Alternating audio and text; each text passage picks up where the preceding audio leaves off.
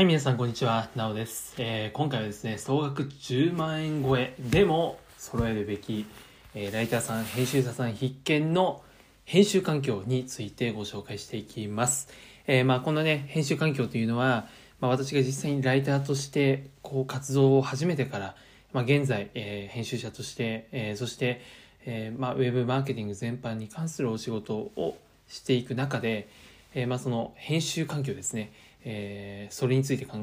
えた結論をお伝えします。まあ、あのフリーランスウェブ系のフリーランスの方といえばスタバや、えー、コメダコーヒーなどのようなカフェで作業する方またねホテルなどの、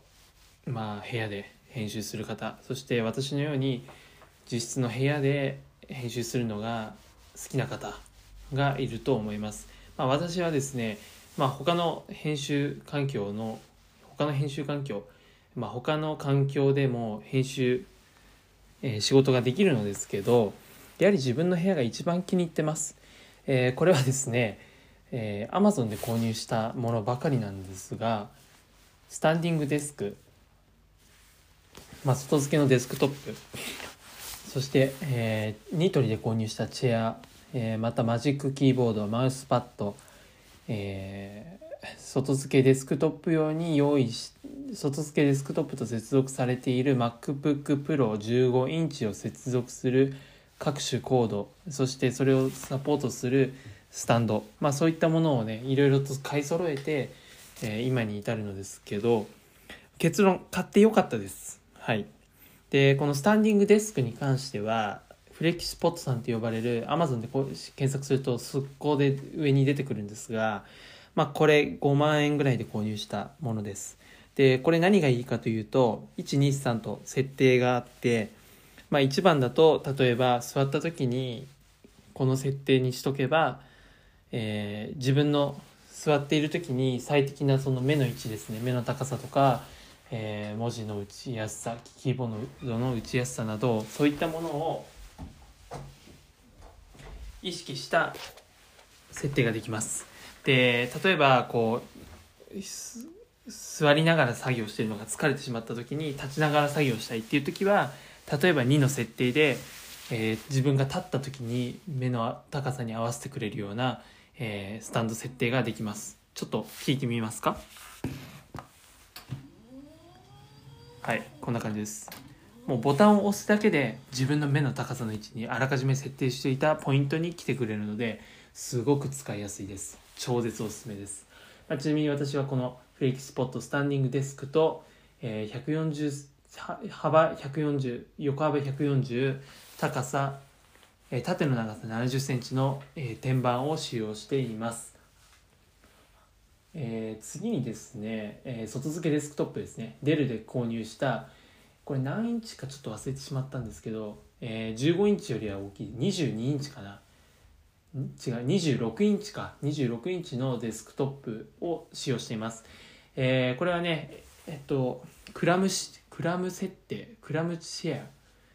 貝殻ですね、えー MacBook Pro の貝殻仕様。貝殻仕様って言い方があれでごめんなさい、まあ、設定ができるんですけどその設定をすることによって MacBook Pro の機能をそのまま画面に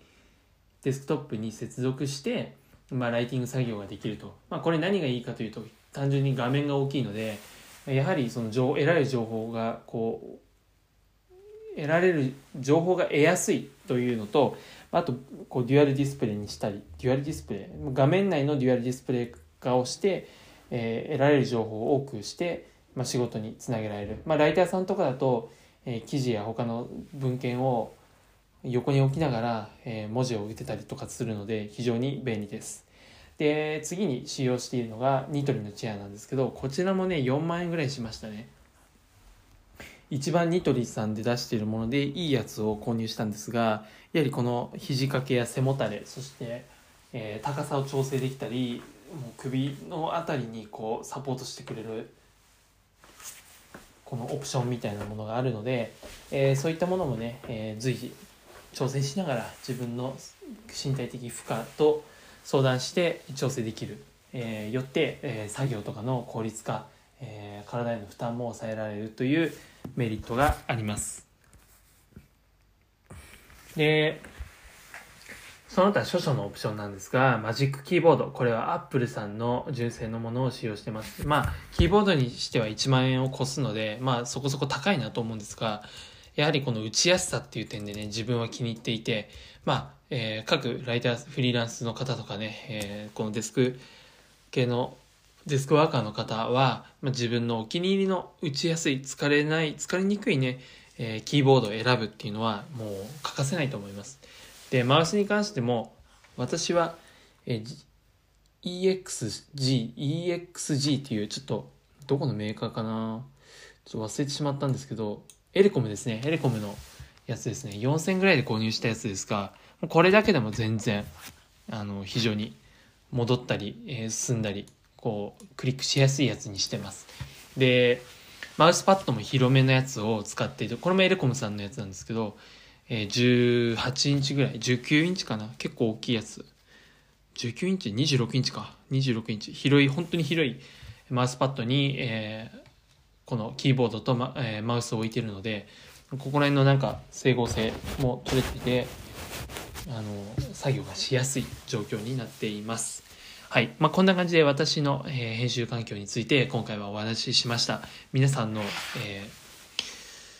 そのライティングする時とかのね編集環境はいかがでしょうか？私ももともとは Amazon の激安スタンドと激安デスクと、えー、チェアを使用していてよくあれで仕事してたなっていう時期があった。1年半年？1年ぐらいやったんですけどやっぱりねあの環境を整えた方が絶対にいいです。あの体への負荷が全然違うので、まあ、それをねあのがっつりこういった仕事をえー、がっつりしていきたいなと考えている方は、ぜひ、えー、お金がかかっても長期的な視点で、まあ、投資と考えて、えー、徐々にね、整えていってもらえたらと思います。あの、全く変わってきますのでね。はい。まあ、そういうわけで、今回はこんな感じで終わりにしたいと思います。最後までご清聴ありがとうございました。